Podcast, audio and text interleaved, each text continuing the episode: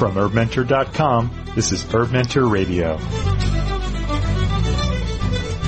Good evening. You are listening to Herb Mentor Radio. I'm John Gallagher. Tonight we're celebrating the launch of HerbMentor.com and we are live with herbalist and author Rosemary Gladstar. Since 1972, Rosemary has been sharing her knowledge of herbs as an educator, activist, and entrepreneur. She is founder of United Plant Savers, co-founder of Sage Mountain uh, Retreat Center and Native Plant Preserve, director of the International Herb Symposium, co-director of the New England Women's Herbal Conference, founder and former director of the California School of Herbal Studies, author of many herbal books, including Herbal Healing for Women and Rosemary Gladstar's Family Herbal. Rosemary is on the web at sagemountain.com. So wow, that was a lot, and so now you can see why it's an honor to have Rosemary with us tonight. So hi, Rosemary. Hi, John. So you know, did, aren't the roots of Mountain Rose herbs in you too? Well, it was um, Mountain Rose was a mail order part of my little herb store in um, Sonoma County. And when I left uh, California, I was born and raised in Northern California. When I left California and moved to Vermont, which was in 1987, I sold the store to a friend, and then two of my students actually bought the mail order part, and they ran it as the mail Rosemary Gladstar mail or Rosemary's Garden mail order catalog. And then after a few years, they separated and it, one branch became Mountain Rose, and the other branch became another small mail order catalog called Wild Weeds. And that's quite it's quite you know a little history there actually. Yeah, and, and I visited Mountain Rose Herbs when I was down at uh, the Northwest Herb Conference last year, and I was, was blown away by that place. And oh, I know. Too. Well, what, now of course what you're seeing there is all the creation of Julie and Sean. Mm-hmm. When I had it, it was very small, you know, kind of operated out of my the back storage room of the store. So that incredible growth and it was really the the stimulus of uh, Julie and Sean, the the people who own and steward it now. Yeah, they're really really nice folks there. Oh. So, um, you know what I I uh, my little my little I can't even tell how many people are listening tonight because I have this little button here where I have where I could update it. Uh, it suddenly disappeared from my screen, but I know we've got hundreds of people on the line uh, tonight. Uh, it was up to a few hundred at least when when right at the at the point of, of 5:30. Mm-hmm. So I'm sure there's a few folks still filtering in. So I'm going to start asking you some questions here now. Have a little discussion. Um, so, you know, Rosemary, one of the main purposes of um, our Herb Mentor site that we're doing is to create a sense of community around people um, on this path of learning about herbs. And um, something I noticed that um, people get really excited and they have dreams. Um, our, our members is is uh, is to you know they, they want to learn and not only learn they they see themselves and they they get excited when they have the thought of being able to share their knowledge and passions and experiences with other people in their community. Like some people are I want to sell my salves. Other people want to yeah. be consultants or or or maybe they want to uh, be uh, educators. And so what I was wondering is you know what's the you know what can what can people do to um, you know keep in mind when they're on this path in, in, in, wanting to bring their gifts and learning this out to the world, and I know and tying that in with the, the importance of um, what what I've heard you call community herbalism. Yeah. Yeah, it's always been the model that I've advocated since the very beginning is the idea of uh, village herbalism or community herbalism where you have, in, like the old model where you had a herbalist in every village and, and that herbalist was, uh, available as a teacher and they made products and they inspired other people and they were there to help in whatever ways they could and and I think that model has been actually successful in this country. You know, we have many models of herbalism. We have the clinical model, which is also very useful, and we have the professional model, which um, which I think village herbalism is a professional model, but we have that model where people want to take it into the hospital. So there's very many levels, but I think the place that I've really focused my teachings and my vision on is that idea of the village herbalist. And so back to your question is, I mean, I always say the, the primary thing is first and foremost to follow your heart because I always feel the plants themselves are inspiring and directing us. I, um, sometimes we think that we discover the plants, but I always feel the plants are who call us home. They kind of discover us and bring us to the work. So that's the first thing is to listen to your passion I mean, that's how it sounds like I've done so much, but basically all I did was listen to listen to the calling, you know, and at each step, my part in it was to be responsible. So that's the second thing, you know, like if you're thinking about creating a small business, um, and you feel that passion to share the things that you make because they're beautiful and they work well, and you want to share them with your community. So the first step is you're listening to that, and then the second thing is you want to be responsible to the dream, and so then you have to you have to be knowledgeable about okay, so what does it take to make a business, and you know, and so those steps are necessary as well. Um, and it's the same thing with teaching. You know, so many people are inspired by what they learn, and they want to share it. And oftentimes they're intimidated, but to begin, but I always say, you know, sharing, teaching is just sharing. It's sharing the little that you know with people that know a little less. It's not mm. ever knowing everything. You never, you never know enough. I mean, I think about my God when I was 22 years old when I offered my first class, and I always look around when I'm teaching people, and I think I truthfully knew less than anybody in the room because there was much less to know. But at that time, it was more than anybody else knew. And so I was humble about it. You know, I went out to just share the things that I was learning.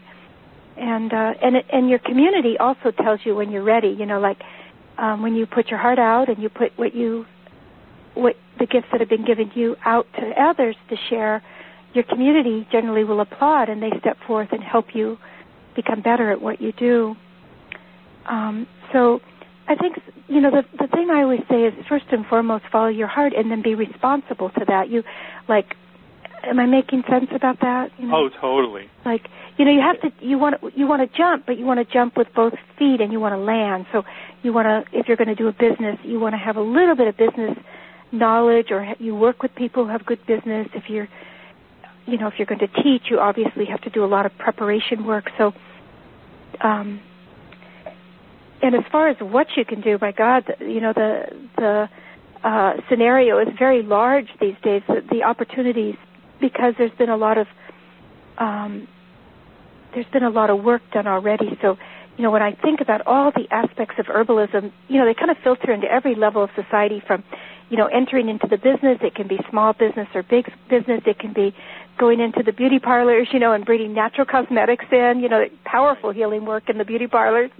And uh, it can be, you know, making home medicines, it can be teaching, it can be farming, it can be gardening, it can be working as a teacher in a public school and just introducing children to a way of recognizing plants and the history of plants. So there's so many ways today um, that we can in, that we can impact the culture we live in in the green path. And uh, even the caller you were talking with earlier from Georgia, she's wanting to know about wildcraft. Now she goes out and the field guide or goes on a walk and learns some herbs. Um, you know, it can be as simple as is is helping her remember it better by taking out a friend or her children or parents or brother, you know, out into a local park and just start teaching or just sharing what she's sharing, learning. Yeah. So that's that's that's that's great. So um you know, because something that um, kind of confuses uh, people in the beginning is that they it seems so overwhelming, and they they they hear or they get a book or they read something and they go, "Wow, this this this is this is so much," um, and uh, and then they uh, wonder if, gosh, if I want to get into this, do I do I need to get a certificate? Do I have to look for a certification program? Do I need a, a license to practice and all this kind of thing? And um, I guess I'm wondering your thoughts on that kind of duality between, you know, learning these helpful plants that grow in our backyard that we can put in our meals, um, to to to that, you know, folks who want to take it to a level of no, this is a professional thing. We need a license. Uh, yeah. You know, and then and then that and then that um, barrier that some people feel when they're starting to learn, and, and that confusion between the two, because I hear some people going, "Yeah, just go out and pick the dandelions," and other people are like, "No, that's going to hurt you." uh, yeah. Well, it's all. The, I mean, really, you're talking all the way from preschool, kindergarten to uh, postgraduate work. You know, there's this huge. Uh-huh. Um, uh, uh, long path. And every herbalist that I know always starts in preschool. You know, every really excellent herbalist, like you look at, you know, people like Tieraona or Amanda McQuade or David Hoffmann, like these fabulous herbalists mm-hmm. that are here today. I mean, they all started in preschool. And it doesn't matter your age. I mean, you can start at preschool when you're 50, but you start learning the basics. You know, you want to, you always want to start with this building a strong foundation. And so the foundation of herbalism is you learn a few plants. It's very, and it's usually very joyful. You know, you learn the basic plants that are safe and the, the plants actually that are still considered to be superior, you know, really excellent medicine and food. And, you know, I would say to my beginner students, you start with 10 plants, that's all. 10 plants, and they need to be plants that grow around you. And then you just, you slowly start to use those as food, and then, you know, for simple home health things, and, and so, and in truth, the, the thing that is so marvelous about herbalism is it's actually incredibly easy to learn if you start in the basic way because it's ancient knowledge that's encoded in us. It's not like you're learning something that's really new to the human race, so it's kind of outside the realm of our genetic inheritance. This is stuff that has been passed down for literally, you know, 60,000, maybe a million years. We don't really know, you know. And it's just been passed down in every culture, generally through grandparent to grandchild and on and on and on. So once you get people just starting to kind of play with the herbs, it can be in the kitchen, it could be in a little apothecary making salves and lip balms. It's like you just watch these light bulbs start to go off. And that's one of the things why I've loved teaching herbalism for this many years is because it's this magical process and it happens, you know, I'd say 99.99% of the time with people. Only occasionally you meet somebody that it doesn't flash. You know, it's like and and and you think that's really. I mean, I, I just want to, I want your thoughts and you know on that connection between something that's within us that's not awoken. You know, like it's it's it's there, it's within us, but when you teach people and you see those light bulbs go off, is it is there something deeper, like something like ancient, you know, in our DNA that's like going, oh yeah, that's right. It is ancient. You know, we you have to remember that we've evolved in relationship to plants. In fact, humans could not be alive if it wasn't for the plants. They're in the bottom of our food chain. They're, whether you're a strict carnivore or a strict vegetarian, everything, the very basis is plants, all the way from the plankton up and then the air you breathe is plants, and the clothes you wear is plants, you know, and the the skin of the earth mother is covered with plants on every single level, you know, eh, down into the you know biochemistry of us. We are comprised of of plants and our relationship to them. So they and and on top of that, they've been part of our tradition. You know, people use them in ceremony, they use them in food, they use them in the apothecaries they use them in every kind of celebration. I mean, there, I can't think of one celebration, whether it's Catholic or you know pagan or whatever, that isn't enriched by a variety of plants. So, so and and on top of that is over the last 35 years, I've heard this same story so many times, little tiny variations about people. Doesn't matter if they're older or younger, when they start, you know, they start working with the plants, and all of a sudden, it's like they're it's like falling down the magic rabbit hole. You know, you all of a sudden they're just completely engrossed in them, and you know they're hit with these amazing memories or feelings or knowledge that um, you know isn't really book learned. And you know, I as a teacher, I I feel one of the most important things is that you feed people information, but the whole point of what you feed them is so it unlocks a key so that their own memories are accessed for them. It's not so much about teaching people to memorize plants or you know you you run through all the materia medica and the body systems and you know all the safety things. That's all important information but the whole whole point of it is is that if you do it right you watch this key get turned and when that key turns it opens up you know these infinite memories and i how do i know that's really real because i see it over and over and over and over and over again. Do you have a story for us, a student or someone who you've mentored that just stands out like some great story? Oh well, I, okay. So one just popped into my mind is um, I have this a very good friend, Amy Goodman, who has worked with me for about 15 years or maybe 13 years, but quite a long time. And um, and she was she owned a beautiful like clothing store. She's a craftswoman, and so she works mostly with clothing. And she really didn't know that she had this latent relationship with plants. And uh, until she started working with them. And so she signed up for one of my programs years ago, like a maybe an eight month apprentice program. And she said, like after the first weekend, it was like we I send people out to do this like little. We do all kinds of, you know, things, make products and go over books and all that. But one of the things that I introduce people is to go out and just meditate with the plants and be with the plants, you know, and just see if the plant, if you can entice the plants to begin to reveal themselves to you. Um, because we're spending the whole weekend, you know, studying about the plants. So will the plants then step forth and do that? So it's a little exercise. It's not profound or anything.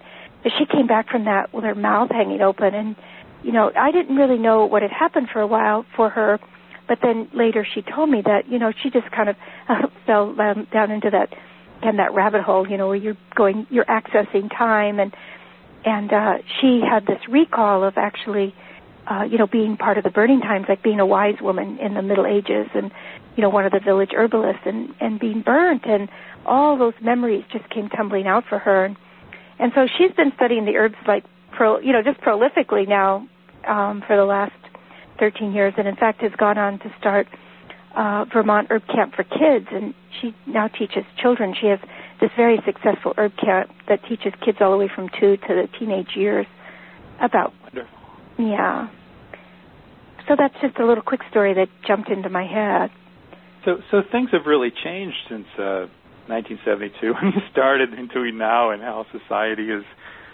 I mean, just, just it must be amazing for you the acceptance. Uh, oh, it's so amazing! Like just the other night, um, I was invited to this little library that's, I mean, sort of out in the middle of nowhere. It's one of the little Vermont communities, and you drive, you know, 30 miles down a dark dirt road, and you wonder where the heck you're going, and then you end up in this sweet little village. And I just thought, you know, I'm going to go do a little free talk at the library, and there'll be like 10 people, and I go in, and the library's got like you know 60 people all crowded into this little community library and i laughed just this very same thing john i chuckled and i said you know 35 years ago, you know, if two people showed up for an eight week class, um, I would be thrilled and I would go down to my little schoolhouse and I would teach eight weeks those two students because you were just happy to share it with no matter who showed up, you know, and I always remind people of that today, you know, when they say, oh, my class is really small. And I say, I would say, well, you know, first of all, it's really great for the students. And second of all, this is how you learn, you know.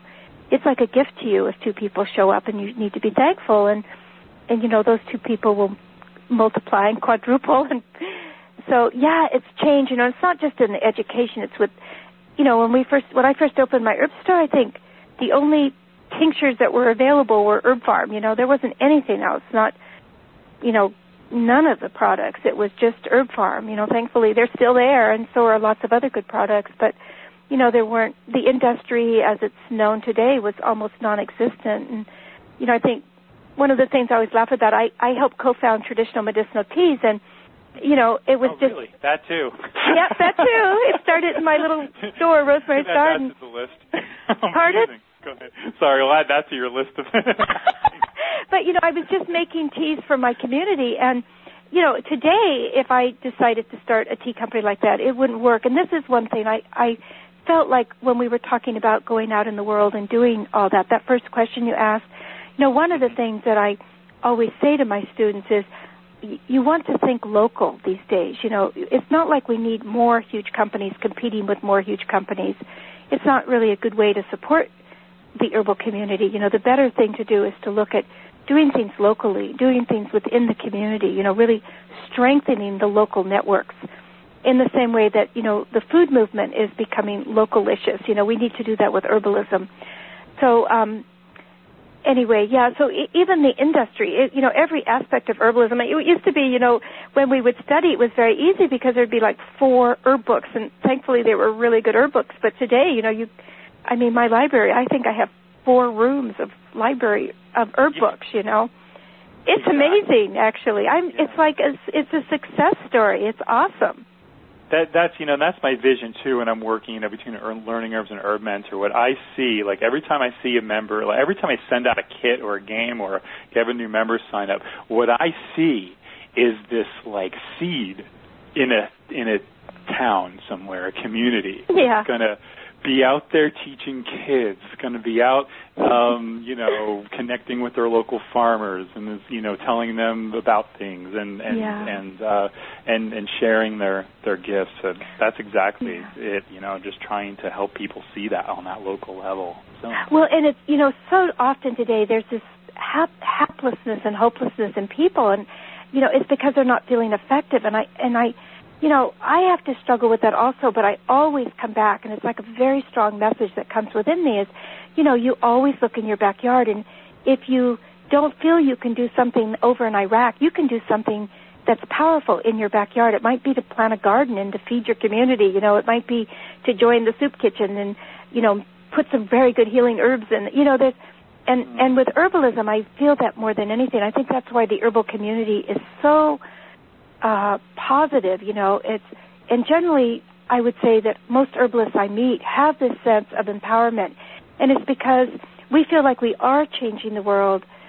It's maybe in a very simple way, but it's in a very profound way, and we've seen the results of that just with our simple, small work that we've done here in this country. I mean, we've revolutionized, in a big sense, you know, healthcare, and it's just beginning. You know, so uh, you know, I I feel very positive actually. and and and um and in that related to that what's amazing that you were in touch with as well you know as you're going along you're seeing medicinal herbs get more and more popular you see echinacea everywhere and people talking about it all over my parents it's mainstream to them you know and and uh and and at some point you saw that with all these people taking using these herbs when they're see when they're not your local person going and uh, you know in touch with the local ecosystem and what's growing there and what's native and what's not and, and the growth uh, cycles of different plants. You saw that a lot of bigger companies and all, you, um, well, a lot of native plants starting to disappear, and and um, and so when did you kind of start noticing that in relation to your uh, vision to Yeah. get United Plant Savers going?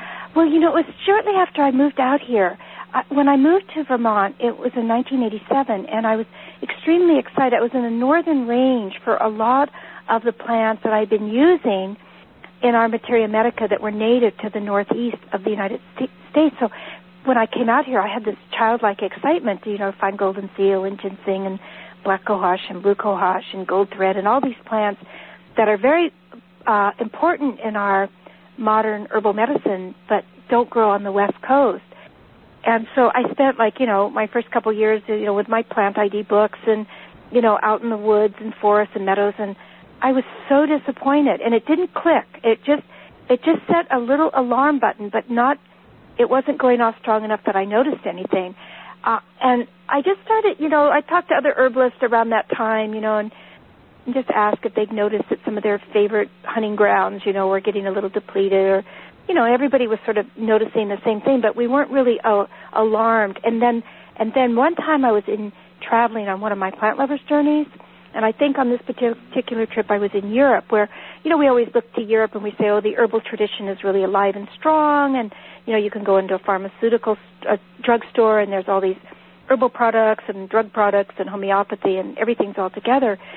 But I noticed when I'm traveling there, and I've traveled extensively throughout uh, Western Europe anyway, is there's very, you know, the herbal tradition may be very strong, but the plants that the tradition are based on are in demise, you know, and the only place you really find very many of these plants is in protected areas like parks or high up in the Alps. So I had come home from one of those trips, and I was just longing for the wild messiness of, you know, our big tracts of wildlands here, and and I was standing out looking out over, you know, the hundreds of acres of wilderness that surround me, and it just hit me. It just hit me like a force. It took me down to my knees, and I thought, this is why, this is why so many thousands of people have been called to herbalism right now.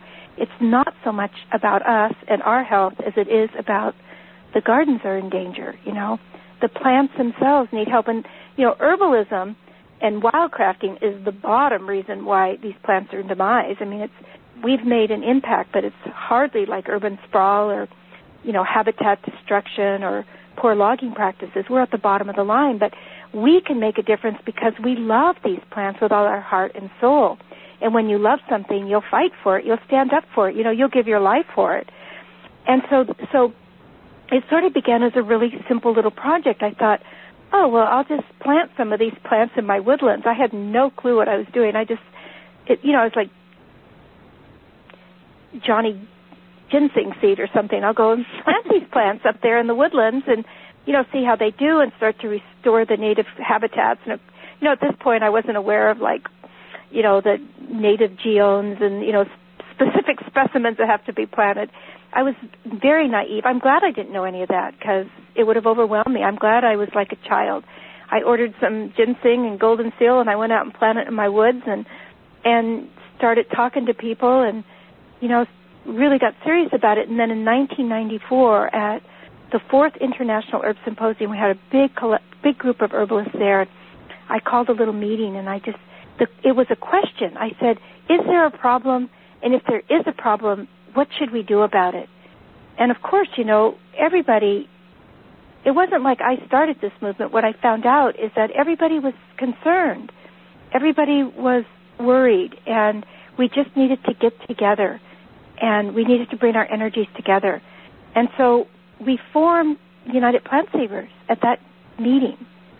And then the following season, I think a few months later in the fall, that was in the spring, we met at another wonderful herb gathering called Green Nations that Pam Montgomery puts on, and we we got together there as well, and we formed a nonprofit, and we've been, you know, we've been doing this work nonstop, and we've made a huge difference because at that point, in 1994, which was just, you know, a drop in the bucket of time ago, there was hardly anything about native medicinal plants in the herbal industry, in the education fields, in the books, and in the government. And today, what?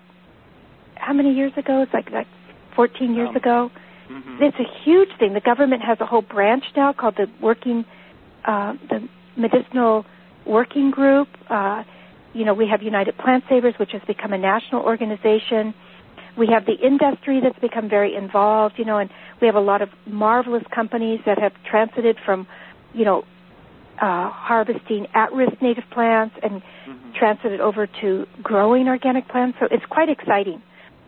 That's the whole. I mean, we wouldn't have done ever came out with Wildcraft, uh, the board game, if it wasn't for all of the Native United Plant Savers as well, oh. because it was a, a need out of that too. It's not just a game, but seeing, you know, it's the whole. Let's start people out um, thinking about you know, ethical and sustainable wildcrafting.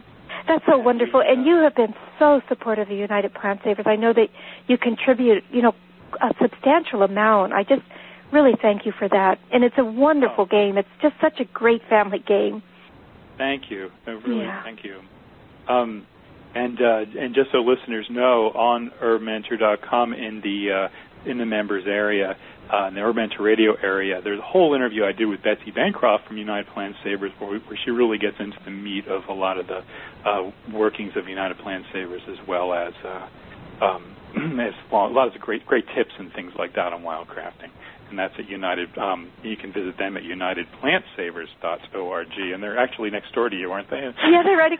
Well, for about the first maybe maybe nine or ten years it was in my in the Sage Mountain office. And then Betsy our marvelous office um well they call her the office manager but she's really a community resource person. She's an excellent herbalist and a great office manager a rare combination. And so she lives right across the field from me and, and so she has the office in her house now. But you know it's like hollering distance. That's that's great. Yeah. So uh we're going to about start the second half here, and I just want to uh, remind folks, anyone who's kind of um, listening, kind of started a little late. A couple of things is that, uh, well, you know, we're talking with Rosemary Gladstar, and uh, if you're having trouble with the webcasting, if it's skipping, you can try just calling the number there. We have uh, uh, plenty of lines open there. Um, and uh, the other thing is hang on to the very, very, very end because we're going to give away a lot of stuff. All right, so um, now, Rosemary, I'd like to um, kind of go toward some of the questions that that were emailed into me, and um, there were a lot of them. So what I did, folks, um, as I as I as I went through and tried to find some themes and um, yeah, ideas that you know, and, and and and package it together here to kind of maximize our our time here since we don't you know since we don't have that much time tonight with you. So um, you know unless you want to stay to midnight, you know. um, that so, would be fun. So. Uh, there are a lot of different experience levels I noticed too that were emailing in, which was great. And um, something that I noticed about seven people actually, when seven people email in a question, I, I know that's one I should ask. So I'm going to um, ask on a, some different levels of experience, um, some questions, and one that um, kind of a composite of the questions here uh, was a common one was uh, there are a lot of people interesting in gardening and were new to herb gardening, and um, they and the, a lot of people said oh, about five of those people said they had small patches to grow medicinal uh, herbs in, and um, wanted to know, uh, let's say, uh, a, a few or maybe five, let's say, of herbs that you feel that people should be uh, that that ones that maybe they should think about growing if they have a small plot. Okay, that's great. First of all, I'd like to recommend my favorite gardening book. It's called Growing 101 um, Medicinal Plants by mm-hmm. Tammi Hartung. Um, mm-hmm. And it's just a great book. It's uh, good for any level. And then the other, um, it's actually a catalog, a seed catalog. It's Richo Cech's from Horizon Herbs. He has a fabulous seed catalog that we just order because it's like a book, you know, for a dollar. anyway, and it has tremendous amounts of instructions. And so both of those are really good for people who are either just starting or who are quite knowledgeable about gardening with herbs. So the the top five that I would say now we're looking at a huge broad range of habitat, right? Aren't we in the United States? So, um, like I grew up in a zone eight, and here I'm living in a zone three. So, anyway, herbs that when what you plant, you want to be very versatile. You want them to be uh, fragrant and beautiful and used for medicine and food. So I actually would probably concentrate on some of the culinaries like thyme, which is a fabulous medicine. It's also an excellent growing herb. And here we'll just say the common garden thyme, your your um, uh, the vulgaris, you know, just the common one. And um, it tastes delicious in tea. If you grow lemon thyme, it's one of my favorite teas. You know, just a good beverage tea. Um, it's very beautiful and it's really hardy. It grows in a zone three, and it certainly grows in a zone eight or nine. So time is really beautiful. Um, we all need more of it. Tons more time, and it also blooms about uh, three fourths of the season, and the blooms attract all kinds of native pollinators and honeybees and um, butterflies and stuff. So you know, very versatile in the garden. And then echinacea, of course, the great herbal diplomat plant. It, it's just stately and beautiful. I would generally suggest for growing the purpurea unless you're already really skilled at growing purpurea, and then you can grow, grow the angustifolia, uh, the other variety that's medicinal or one of common varieties. It's just more challenging to grow. So if you want big success and beautiful flowers, you would grow echinacea. You could just grow echinacea in your garden, and you'd have a, you know, a nice uh, medicinal plant. You have to wait about three years before you harvest the roots. So, you know, every couple years or every year you plant a nice new crop of it. It's beautiful. The buds, the leaves, the seed pods are all very medicinal. Um, they're very antiviral, antimicrobial. And the root, of course, is medicinal, so that's a good one. And then I would definitely suggest growing yarrow, a very hardy plant. There are many, many different kinds of yarrow, but I would say to grow the white wild yarrow species because you have the, one of the best medicines for all kinds of things, for stopping bleeding, for stomach, for cramps, for colds and flus. You know, if you look in an herb book at the uses of yarrow, and it's beautiful. It flowers, you know, three fourths of the season it'll be in flower. So, um, so okay, and then I, if you have a big patch, I would suggest nettle. You don't want to plant nettle in a small patch. Nettle's my favorite plant as a food, as a medicine. Uh, it's beautiful, excellent for the garden soil, uh, but you don't plant nettle in a small patch. You, you know, you have to plant it in a big patch. So, would you be jealous if I told you that we've been like gathering every other day. Yeah, I don't even want to hear about it. we are truly about at least six weeks away from even seeing the dirt. We're having a really big winter. It's beautiful, but you know, I, I mean, I'm looking outside. You're talking about spring, and it looks like uh December 25th here. oh but anyway, so um so there's yarrow, and you know, a lot of the plants that are jumping into my head are the weedy plants. You know, that people usually don't want to plant in their gardens, but um what are some other really fabulous? One one plant that I love to plant in the garden is um pleurisy root because it's actually an endangered plant it, not in the Midwest but in the New England states. And it's a beautiful beautiful garden flower but then it's a very powerful root. So when you plant it you're planting really good medicine but you're also helping to reestablish a plant that's becoming very sensitive in some of its native environments so that's a really nice herb and then rosemary if you can grow rosemary and lavender those are fabulous Yes. So, and on and on and on. And on and on. so yeah, there's there's a lot. You can go into mint, you can get into comfrey, you can get into calendula. And yeah, and calendula is an absolute. Both of those are really good too. You know, and that's why I would recommend that for those people who wrote those questions to to really get Tammi Hartung's book because it's it's a basic beginner's primer on growing, uh, and with enough detail that it really is excellent. Um, that's a really good one. But yeah, calendula. The the plants that jump into my mind are those. They're beautiful in the garden.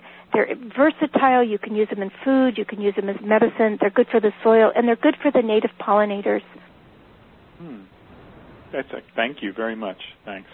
Um, you know, next there were um, several questions about people with different health advice, you know, and so obviously with every individual kid they're very long and you know and so I I looked at these I said well how am I going to present this and yeah. and and and and so what I was wondering and a lot of them were kind of a chronic types of things you had um uh, bronchitis or you had mm-hmm. a chronic bronchitis another person with an underactive yeah. thyroid um so you know I, I guess I'm wondering more you, you know you can look up different herbs and books and things and all. Mm-hmm. But you know what can be confusing to a person is I think or or or, or it's lacking um, in if you don't have a you know if you don't have an herbalist down the street you could be mentored from um, is just that underlying like what's that that underlying philosophy or approach that you take when looking at or treating chronic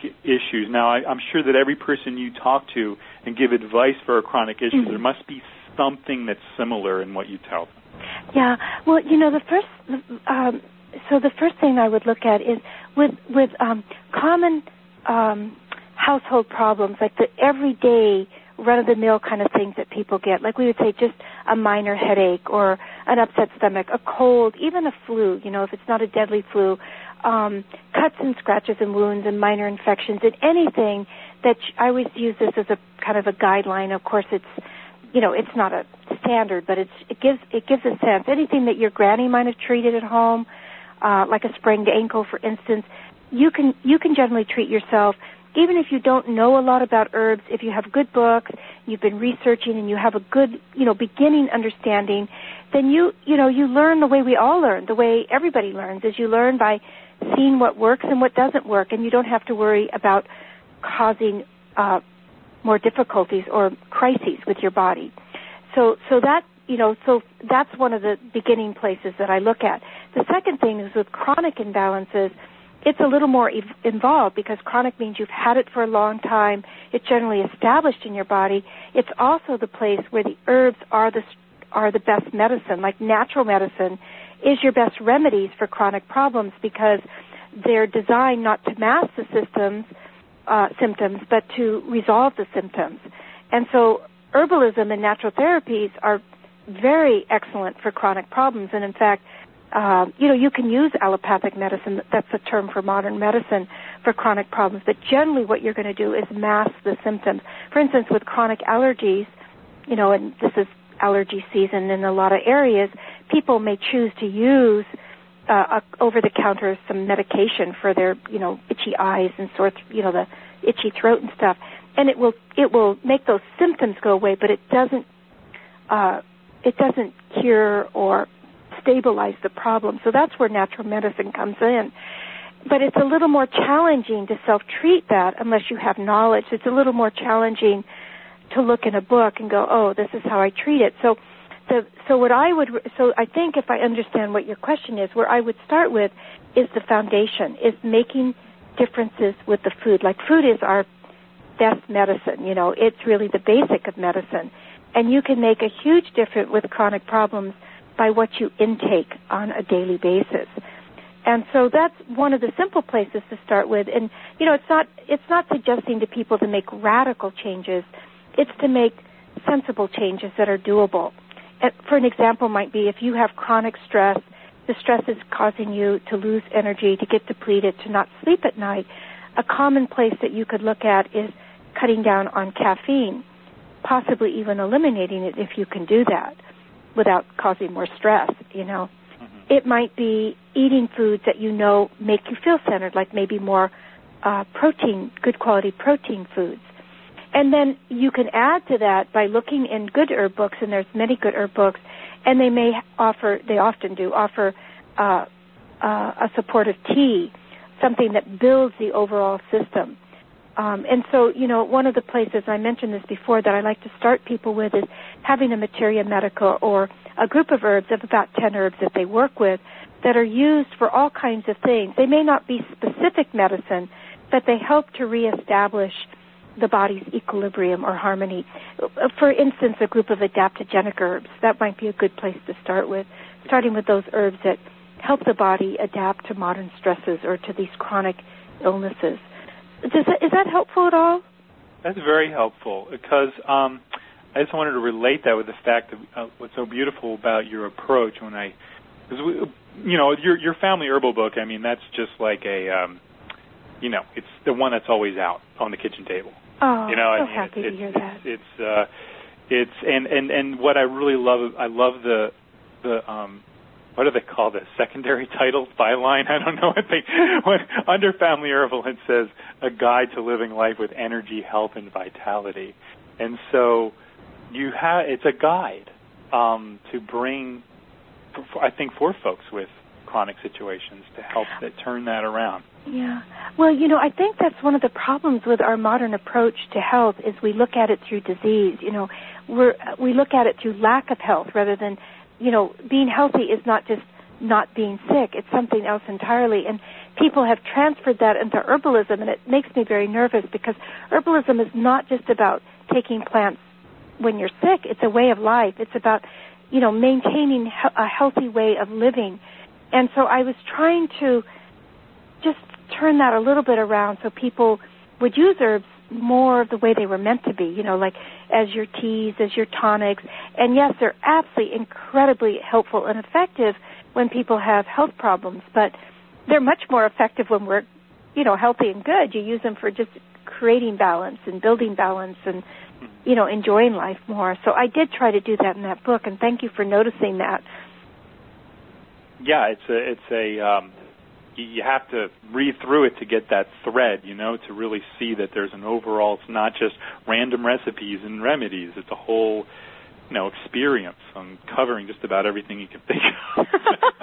How do you I figured do it was going to be my last herb book, and I wanted to try to get as much into it as I could. it's, just, it's like every it's beautiful to look. I love the pictures, and oh gosh, it's funny. Because I'm also do gra- I've been a graphic artist for a long time, so I oh great. so I look yeah. at it and go, this is the best laid out herbal book I've ever seen. yeah, they did such a nice job. Yeah, they really did. It's a wonderful small company actually that used to be in Vermont. They're right over the border now, but they were lovely people to work with. Mm. Yeah. That's so. So um, thank you for that answering that because I, I, um, I really wanted to you know get have folks hear that whole um, that transition from looking at herbs as drugs to looking at herbs as uh, helpers, allies, and plants that you have relationships with because it really is about the relationships, mm. isn't it? So it's um, and that thank you. And so um, there was a person who had a acute situation, and my heart went out to her, Sarah, because she has, uh, you know, I have two little ones, and so she has one that's uh, cutting his molars this week and really Oh. crabby, and and uh, and in, in, indeed you have. So we're talking an acute rem, you know, something for the for a child um, to help him calm him down. So anything that's uh, Oh yeah. Well, the very first thing I would do is I would take um spilanthes. Is my favorite herb for pain in the mouth. And I take spilanthes, and you held a little, probably two years old. This little baby is somewhere around that age. You need to dilute the spilanthes. It comes in a tincture. you want to dilute it so that when you rub it on your own gums, it's tingly but not painful. You know, because your gum is going your gums are going to be much tougher than a baby's gums. So I just rub it, you know, I I dilute it maybe a quarter teaspoon of the tincture to a teaspoon of water and then I rub it on my own gum to make sure that it tingles. You don't want it not to tingle, but you don't want it to be painful. And then just rub it all over that baby's gum. And you can also um, make a tea and put it in the refrigerator and take a cloth and soak that cloth in that spilanthes and let the baby chew on that. You know, that's another good way so that the baby's just gnawing on it. And then the other thing that I like to do is to give, it's an old formula that came actually from um, back in the eclectic days and Dr. Kloss's uh, book from Back to Eden, the catnip tea. I usually make a little catnip tea and oh, yeah, um, give that to the child. And, and if the baby's nursing, the mama drinks a lot of it, and it will go right through her milk, and the baby will get it. And if the baby's really fussy and cutting a fever and not sleeping well, you give it a nice warm catnip enema, and it w- it just re- works like a miracle. It will help that baby relax and um, takes you know t- takes the edge off of the pain. Um, the, another old remedy is clove, and of course you never put clove oil directly on the teeth because on a baby's teeth because it'll just burn them. But you can do the same thing. You can take clove oil and you dilute it. You could put a little bit with the spilanthes, or you can dilute it in a little water, and you rub it on your own gums make sure that it tingles but doesn't burn. And then it's an analgesic. Both spilanthes and clove are analgesics, but I have to say, once I discovered spilanthes for the teeth, it's like a miracle worker. It's so good. Uh, you, you know, another amazing one. I was. Um, you might like this story. Uh, a friend of mine, uh, he's passed away a couple years ago uh, at an old age. Um, he he grew up hidden from the uh, Indian schools on on Pine Ridge Mm. Reservation, and his grandparents. So he knew the names of all the plants, right? But he he just called them what his grandparents called them. So the echinacea to him was toothache medicine. Yeah. That's what his. So he uh, introduced that uh, to uh, my friend when their uh, baby was teething, and I was trying some root from his yard in South Dakota. Oh my goodness, it was something too. Yeah. He probably had the uh, angustifolia. You know, it's much more tingly, and Mhm. it grows in that area. Not yeah, Right. the the um uh uh you know, he he would have um not the purpurea. But yeah, exactly. What's native to where he is? Yeah. Yeah, I mean, sit right out of the, right out of the, you know, right out of the parched earth there. Yeah, that's it. And all of the, you know, all of those have that tingly kind of analgesic properties. Echinacea has it too. Mm. So that's what I would recommend. You know, is and then the and the parents take a lot of catnip and a little valerian, so they're relaxed. You know, they, because it's you know it's an edgy time. You know, it's that symbolic. It's it's both literal, the baby's cutting teeth, and then it's also that biting into the world. So it's you know it's painful. Um, Thanks so for those that are because she's like, I'm suffering from a cold too, and I'm exhausted. And I'm like, oh, sorry. she needs to have a good friend come over and sit with her baby for the day so she can get a rest. That's what I'm going to do on Saturday. I'm going to go up to my daughter's and babysit my two-year-old granddaughter so my daughter can get a little rest. What What are you uh, up to these days? There are you are you are you um, you know uh, doing a, a lot of teaching or? well, I? I have a really busy season coming up. You know, our season starts in May. I hope the snow will be melted, and it goes through November. And I've got a really super busy. You know, I, I run my apprentice programs and my advanced programs here, and generally a bunch of other classes. But I am pretty much slowing down, and this will probably be my last year of teaching classes. Actually, I still do my plant lovers journeys. I, you know, I like to go a couple times a year. I do.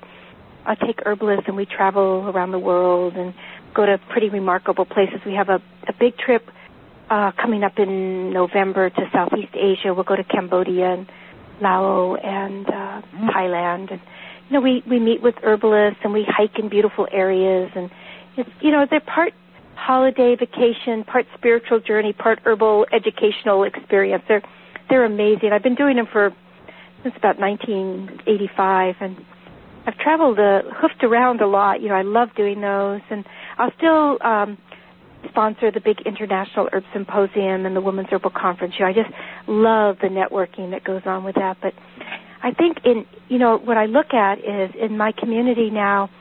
Uh, we not only have an herbalist in every community, we have an herbalist here in Central Vermont on every corner. It's really exciting. You know, we have a herb school here and a free herbal clinic and fabulous teachers and growers and you know, we have a very abundant herbal community and it's a perfect time for me to sort of step out of the inner circle and into the outer circle so I can be a voice of support for all the people that are. You, you must have another something up your sleeve then. You've got an idea brewing there.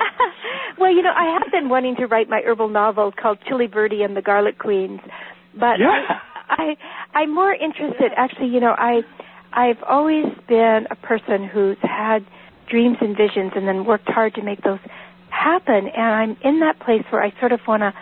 I'm thinking of just like taking my overflowing cup and just sort of emptying it and then turning it upright without filling it and just see what spirit puts into it. So I'm more in this place, you know, I'm almost 60 and I'm more in a place of just wanting to see, you know, without having a big agenda or a big plan. I want to create a little mystery, you know, and and so I'm trying not to have a big thought about what I want to do next, you know, like, you know, I I could think of a zillion things. You're right. I have this yeah. kind of perpetual mind. There's that, always more, right? Yeah. I I for a little while I've been doing that. I've been um I've been doing this a long time of not just the herbs, but this way of living, and and I'm thinking that it might be interesting to uh, just kind of plant a garden for a while and see what comes up. I don't know. It's like a mysterious time for me. I'm very excited about it, actually. Wow. Yet another Saturn return, right? uh, yeah, maybe that's it. Yeah. yeah. Does, oh, it happens right now, doesn't it? I'm at 59. Right. There you go. I think I'm in it. I'm in my second Saturn return. Thank you for reminding me. My first Saturn return was a little wow. My, Did it involve your, your children or having kids? No, you know my my first Saturn return, my herb store, which was doing fabulously, burnt to the ground. I was run over by a motorcycle doing an herb walk and ended up with compound fractures on both legs and in casts for two years. It was like a horrific experience. I learned a lot, though. I learned so much, but I'm really going to pray that doesn't happen this time. I think it's about staying humble. I was feeling like I was on the top of the world. You know, everything was just flying high. And I think a lot of it is about staying close to the earth, you know, crawling, being close, being on your belly, close to the earth, smelling the flowers. The best way to learn. Mm-hmm. I was going to I was going to ask you uh, the last uh, question before we wrap it up um, that you know now as as folks who are listening are on varying degrees of their herbal journey here, you know, and and and um, and in in relation to what we all, all we've been talking about, um, have any words of wisdom that you find yourself giving to many people that you talk to or classes that you give um, in mm-hmm. relation to into all of that? Well, I don't know how wise the words are, but what comes to me when you said that is there, you know, we're all being called to do something very different in this huge herbal community, or what I really think are communities. You know, they're intersecting circles and that the best thing that we all can do is remember that it's all part of the great circle so that, you know, there are people who are really called to be clinical herbalists and others who are called to be community herbalists and there's people who want to start big businesses and others who want to do local agriculture and you know so long as we each remember to bring integrity to whatever we're being called to they're they're not conflicting it's all part of the big circle and that um, we don't want to we want to have differences and we want to honor those differences. Um, we don't all want to be doing the same thing for sure or have the same mindset. That would be freaky and scary. um, so, and you know, so there's a lot of what I see is is that the fracturing is beginning, and to me that's very sad because if we can't um, be supportive in the differences, how can the world be? And so it's finding a way to really embrace and to be thoughtful about how we communicate and how we all support one another. I, I don't say this in a preachy way at all because I have to admit I'm always learning this lesson myself, but it's remembering to listen respectfully and that if somebody's wanting to see, I think what comes up for me is that you know, there's a strong movement to want to legalize herbalism, and I'm really that isn't my what I see as my as a good path or the vision. Because I look at bureaucracy and to me it's like I don't see things that are really coming together in that in fact most of the institutions right now are crumbling. And so I don't want to I don't want to model herbalism after things that aren't working. I want to create something that's wholly indifferent and uh, you know that can withstand the tests of time which the way that we have been doing herbalism for the last 35 or 40 years in this country has been very organic and very grassroots, and it's been marvelous and very creative, and it's allowed so many different possibilities to emerge from game boards to teaching children to clinical work and hospital work and science, and all of it has been accepted. And when you legalize something and you you then put it into straight straitjacket of laws and regulations, it, it doesn't create the freedom that we need for healthcare. And so but but in that but but as part of that I want to say that there's very respectful conversations that can happen and should happen in very respectful ways and people forget to do that. So so that's all I want to share is I think that we need to remember that it's not one community it's many intersecting communities. It's not uh, it's not one mind it's many many minds and one heart and those minds think differently but the pounding of the heart is the same it's the rhythm of the earth, you know, and that when we when we put something into place right now, we have to think about how it's going to affect the seven generations. We really have a responsibility to look into the future and you know, I've heard with I've had this discussion with people and they say, "Well, you know, we can't we can't think about that. We have to think about how it's going to impact us." And it's like, "No, that's really the wrong thinking. We have to think about what our actions are and how they're going to impact, you know, the seventh generation, as our elders, the native people here, did. So I think that it's very, we're in a very critical and crucial place in herbalism right now, and we've done marvelous in caretaking it to this place. I'm hoping that all the young people, I don't mean age wise young, but all those people who are just stepping into herbalism can really understand the importance of what they put into place. For me, I think the solution is is that herbalism is like it's it's spiritual work. It's like a religion. You know, people are they have they should have the right to practice their healthcare choices in the same way that they have freedom of religion. And so I I really am into healthcare health freedom acts state by state, you know. Mm-hmm. I think that's how we can assure that people people not only have the choice to choose the health care they want, but practitioners can be protected uh, from being criminally charged. So anyway, that's as I said, I'm not sure that it's words of wisdom, but it's what came to me when you asked. Right, right. Well, thank you. Yeah, it's that an importance of, uh, and then in all of that, if that brings up stuff for people, just remember, stay close to the earth and enhance your relationships as you do with the plants. You know, garden, pick some chickweed, put yeah. it in your salad. You know, have fun, right? Yeah, absolutely. Play the board game. exactly. Yeah. Especially when it, especially when you have six feet of snow outside. Yeah, really.